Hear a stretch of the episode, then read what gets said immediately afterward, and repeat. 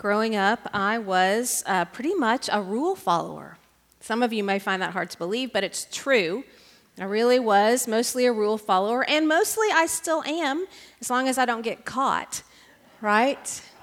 Following rules. Rules are important. Rules have a place in our lives and in our world. There's rules. Uh, there are rules in place for our safety and our well-being. You know, there's rules that we follow when we're driving that are important for our well-being as well as all the other people driving around us. There's rules that we use when we're in the kitchen, uh, when that we're working with um, the, the stove and the oven and, and sharp knives that are important for keeping us safe and, uh, and whole, keeping us all in one piece. And, and then there are rules um, that really are common sense kind of rules. Uh, in my house growing up, one of those was that you don't jump on the bed, right? Except that we did jump on the bed and uh, often suffered the consequences of that right? Uh, our own injuries were often the result of breaking the rule. My grandmother had a rule that you don't eat raw cookie dough. Because she said, if you do, you will get worms. Well, so far, so good. No worms. Right? Rules that help us know how to live within boundaries are helpful to us. But so many rules begin with don't. Don't do this. Don't do that. You can't do this. You can't do that. And, and the motivation for keeping the rules becomes simply avoiding punishment, right? We, we keep them because we don't want the consequences of not following them. Sometimes I think that's true in the church as well. I think sometimes we often hear more about what we can't do than what we can do. And I think sometimes we make following Jesus about a set of rules and regulations to be obeyed.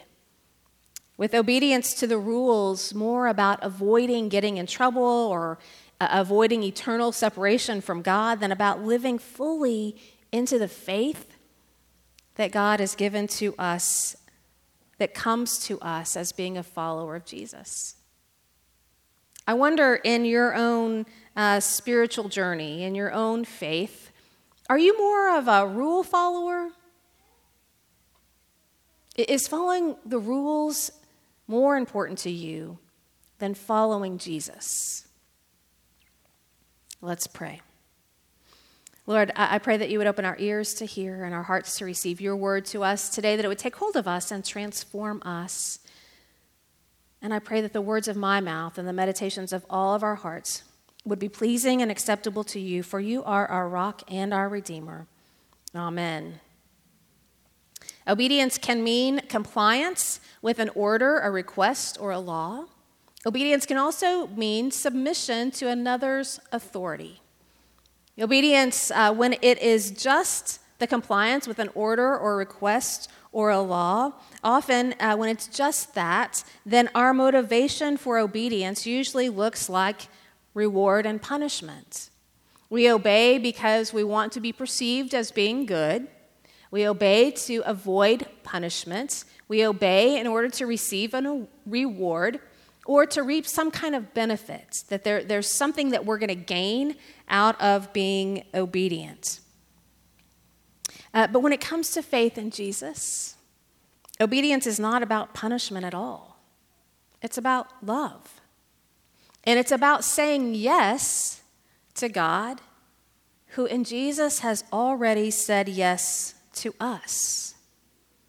It's about saying yes to God, who in Jesus has already said yes to us. During this series, this Advent, we've been in Paul's letter to the Philippians, mostly in chapter 2. We talked about down to earth love and down to earth humility, and tonight, down to earth obedience. And Paul continues, Therefore, my beloved, just as you have always obeyed me, not only in my presence, but much more now in my absence, work out your own salvation. Participate in your own salvation. Say yes to your own salvation with fear and trembling, with diligence, with intention, with humility. Work out your own salvation with fear and trembling, for it is God who is at work in you enabling you both to will, to, to want it, and to work for His good pleasure. Work out, say yes to your own fate, your salvation with fear and trembling. It's not saying be afraid of it, it's saying, it's saying be diligent in it. It's saying be mindful of what it is that you're doing, be intentional in that. Obedience, when it comes to faith, is really about yes. It's about the big yes, but not just to anyone. We're saying yes to God, the creator of the universe, who also created us in his image. The creator of the universe who sees us and hears us and knows us and loves us, who in Jesus has already said yes to us. I think it's so important for us to understand that the reason we can even say yes to God is because God has already said yes to us. We're not saying yes to avoid punishment. We're saying yes because we've already been received. We're saying yes to love one another because we've already been loved. Obedience is about saying yes to this kind of authority in our lives, understanding we're already in. We're, we're not saying yes in order to earn something or avoid something. We're saying yes because God has said yes to us. In Jesus, we know that God is with us and God is for us. Down to earth obedience is not about an obligation that we have, it's about an opportunity that we have to say yes to the God of the universe. It's not about fulfilling some kind of duty that God puts on us. It is about responding to God's desire for us to live fully and freely in God's mercy and God's grace. Down to earth obedience is saying yes to God, to this love, to this life, to this promise, to this hope, even as our lives unfold in ways that we cannot predict. Even as our, our circumstances change in, in ways in which sometimes expectations for life get upended and, and turned into something else, even in ways that invite us to simply follow where God leads us and where God invites us to trust that God is at work. In the Gospel of Luke, we hear a part of Mary's story. Mary said, Here am I, the servant of the Lord. Let it be with me according to your word. Then the angel departed from her. This is Mary's response. If you go read in, Luke 1, as uh, the angel shows up to Mary and says, Don't be afraid, Mary. Uh, I know you're not married, but you're going to have a baby. And not only that, that baby's going to be the Son of God, and that baby's going to be king. What do you say? Right? And I, I can think of all sorts of things in today's vernacular that Mary could have said. But instead, she says, here am I, servant of the Lord. Mary says yes to God doing this impossible thing in her and through her. Mary is just an ordinary girl in an ordinary family living in that, that space in time in, in which there are specific roles and customs and and ways in which, in which they live to fulfill what it means to live in that society. She's just going along. She's engaged to be married, her life is set, and, and then the angel shows up. What, what, was, what is good news to us, we think of, of what Mary did, and, and the result of that is being very good news for us. I, I suspect it wasn't really initially good news for Mary. We, we like to think of the story just as this woman, this young woman who says yes to God, and then we have sweet baby Jesus, and all is well. Mary was just an ordinary person like you and like me, willing to say yes when what she expected out of life got upended, when, when what she was uh, planning for uh, changed radically. Mary simply said yes. Mary offered that obedience to God. In this study that we've used this uh, Advent by Rachel Billups, she's one of the pastors at Ginghamsburg United Methodist Church, and I worked with Mike Slaughter for a long time. She says, Obedience is not learned when our lives are comfortable or easy. Obedience is forged in the middle of the mess. It's easy for us to say yes to God when all is well. It's harder for us when our lives are a mess.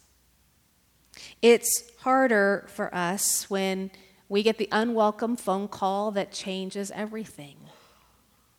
When we get the notice that our cancer is returned or that we have cancer to begin with, when, when we get the phone call that a loved one has died, or when we get notice that our spouse has left, or we get a call from the police that our child's been arrested, or when the throes of addiction uh, rise up and, and attack us again, right? When there's an accident or an event or, or a tragedy, that in one moment our lives are upended and changed and nothing is the same, that's when it's hard. That's when it's hard to enter into this space of obedience. But down to earth obedience is being willing to say yes to God in the midst of all of these circumstances. Believing that God can see beyond our current circumstances and that God sees possibilities that we can't even imagine. I, I, can't even imagine being in Mary's heart or in her mind when that angel shows up and, and tells her what's going to happen. Or, or in the ensuing months when her whole body is changing, when her whole life is changing, and she still doesn't know what's going to happen.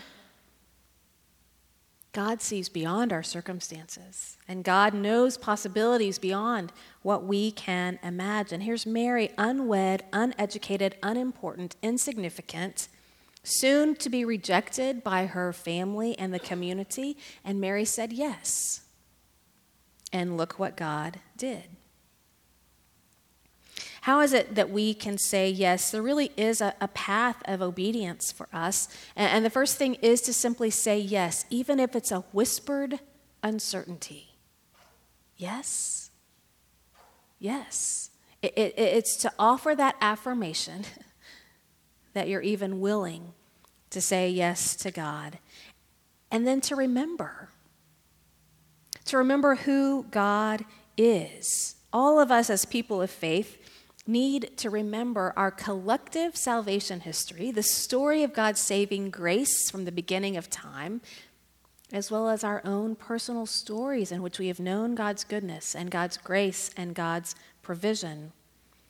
Therefore, my beloved, just as you have always obeyed me, not only in my presence, but much more now in my absence, work out your own salvation with fear and trembling. This salvation, this, this wholeness, this, uh, this deliverance that God offers to us. Mary had the knowledge of her people. She knew what it meant to know, to know God's story, God's story of deliverance and salvation. Back in Exodus, in this story of deliverance, the Lord said, I have observed the misery of my people who are in Egypt. I have heard their cry on account of their taskmasters. Indeed, I know their sufferings, and I have come down to deliver them from the Egyptians and to bring them up out of that land to a good and broad land, a land flowing with milk and honey, to the country of the Canaanites, the Hittites, the Amorites, the Perizzites, the Hivites, and the Jebusites. God sees, and God hears, and God knows, and God shows up. Not just to be with us, but to deliver us not just to be with us in our circumstances, but to provide salvation in the midst of them, to provide wholeness in our brokenness, to provide comfort in our pain, to provide a, a way where there seems to be no way. The path to obedience is, is starts with yes, but then we have to remember that this is our story. This story of deliverance eh, that is different different from the story that the world would tell us. When we remember our story, grounded in God's truth about who we are and who God is, then it helps us stay grounded or, or regrounded or, or centered in that truth when, when the world around us would try to tell us a different story. When we look at our current culture, when we look at the climate of fear and divisiveness, when we, when we look at the climate where, where manipulation and, and threats gain you power and position, when we look at a climate in, in which we treat each other as the other rather than as one of us, we need to remember that our story is, is not that. Our story is that we belong to God and that God knows us and hears us and sees us and delivers us. That's our story. Sometimes we forget that that's our story. And we need to remember that. We need to remember who we are and who God is so that we don't lose sight of God's grace and goodness and provision from day one, from the story of creation in which we are created in the image of God and called good. We've got to remember that and find courage in that to trust where God is leading us. That path of obedience, saying yes, even as weak and as uncertain as it might be, remembering who we are, remembering who God is, and then trusting God. Trusting God. For it is God who is at work in you, enabling you both to will and to work for his good pleasure. It's God who is at work in you. You're not doing this on your own. It's God at work in you, enabling you both to will, to want it, and to work for his good pleasure. Trusting that God is at work on our behalf for our good and for the good of those around us. It's again, that's easy right? When things are going well. That's easy when the world around us makes sense. That's easy when all the, the pieces in our lives fit together. It's much harder when the pieces of our lives are falling apart. It's much harder when we can't see really any further than just in front of us about how our lives are going to be or how the, the world is going to be. It's harder for us to trust that God really is at work in us and through us. In the darkest moments of our lives, when it's hardest, perhaps, for us to trust God, one of the surefire ways to, to re- renew that trust in God, but also to know if we are trusting God, is if we are able to give thanks. Not, not just platitudes of thanks, but real, authentic gratitude. And, and not thanks for these terrible circumstances, but thanks in the middle of the terrible circumstances. God knows what it looks like for God's people to be hurting and broken and confused and in a mess. And yet, God still says yes to us. God still shows up for us and with us. And for that, we can be grateful. We can offer gratitude for that. Gratitude gives us a glimpse of, of God's light at work in us. When we offer thanks, simply even for God's presence, we see differently how God truly is present. When we give thanks for that presence, we, we see the light of Christ, Christ penetrating the darkness around us. There's something about giving thanks that shifts our perspective enough to know that we really can trust God. Gratitude helps me know and remember who I am and who God is, that that's the real story for us. Mary, remember Mary, Mary gave thanks even in the midst of the uncertainty. She didn't wait till it was all said and done. She gave thanks. Mary said, My soul magnifies the Lord, and my spirit rejoices in God my Savior, for he has looked with favor on the lowliness of his servant. Surely from now on, all generations will call me blessed. Mary could already anticipate the reaction of her family and of the community. Mary already knew that she would experience rejection and the comments and the, the disapproval. She could already anticipate the struggle in which she would live, and she still offered this song of thanks because her obedience, her yes, was to God. Her trust was in God. Not in the world around her and not in her circumstances, but in God. I wonder if you're able to offer a song of thanks in the middle of your circumstances, whatever your circumstances are.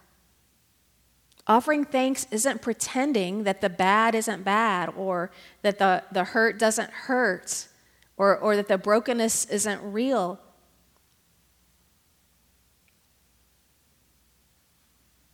Giving thanks is acknowledging and declaring that even in the midst of all that is bad, God is good. And God is present.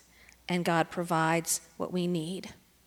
And God, who has been faithful and trustworthy for all of history, is still faithful and trustworthy even now. God is doing work in us when we offer this obedience and through us in us and through us. Mary's yes changed her life, certainly, but Mary's yes changed the whole world, changed our lives as well. Do all things without murmuring and arguing, so that you may be blameless and innocent, children of God without blemish in the midst of a crooked and perverse generation, in which you shine like stars in the world Whatever our circumstances are around us, when the Holy Spirit's at work in us and through us, our lives become like stars in the darkness light and hope and joy for the world.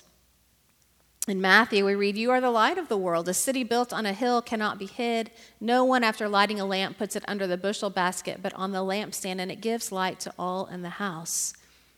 The light of Christ in us allows us, empowers us to be light for the world, light in the darkness. When we say yes to God, in that obedience, we are, we are submitting our, our hearts and, and our minds and our lives to God, then, then this light shines in us first, doing the work in us, revealing in us where we need God's mercy where we need God's grace. And then the light shines through us. The light shines in us, in our brokenness, in our terrible circumstances, in our unexpected shift of how life is. That light shines in us so that the light then shines through us, even in those places.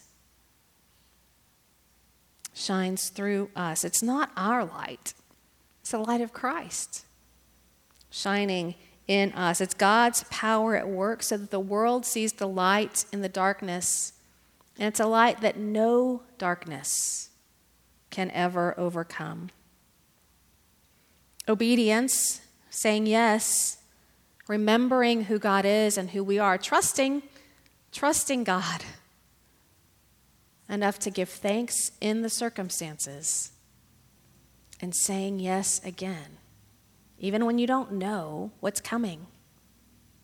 You know who is leading you there, you know who is with you, and you know that, that the one who leads you there and is with you is the one actually doing the work in you and through you.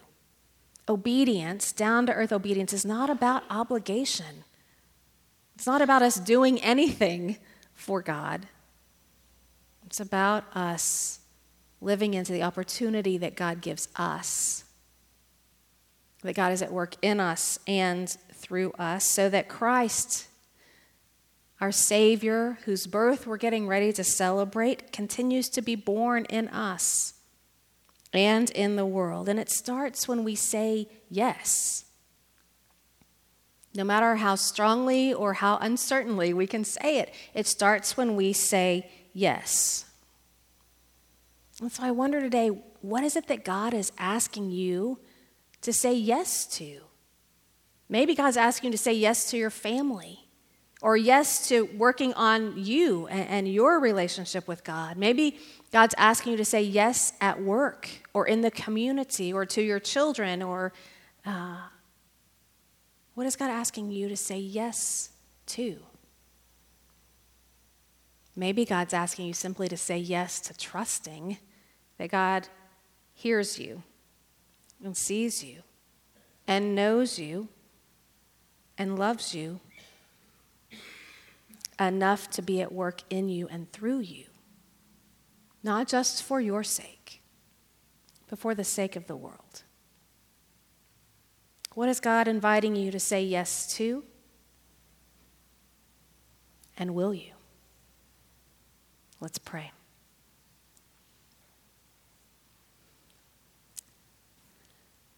Almighty God, we're so grateful, truly grateful that, that Mary said yes.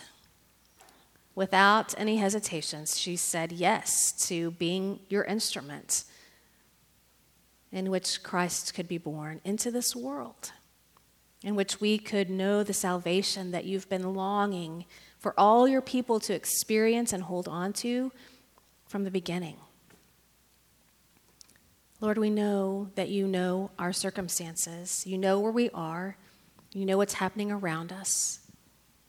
We pray that we would have courage, not just to know that, but to trust you in the midst of that. To offer ourselves to you, to following you, to say yes to you, so that you can be at work in us and through us. Help us not give up on your presence in the world, in our lives, and in the world around us when all seems to be so messy and uncertain. Help us to hold on to you and your yes to us. Let us find courage in that so that Christ might continue to be born anew in our hearts and in this broken world for the salvation of the whole world. We pray in the name of Jesus Christ. Amen.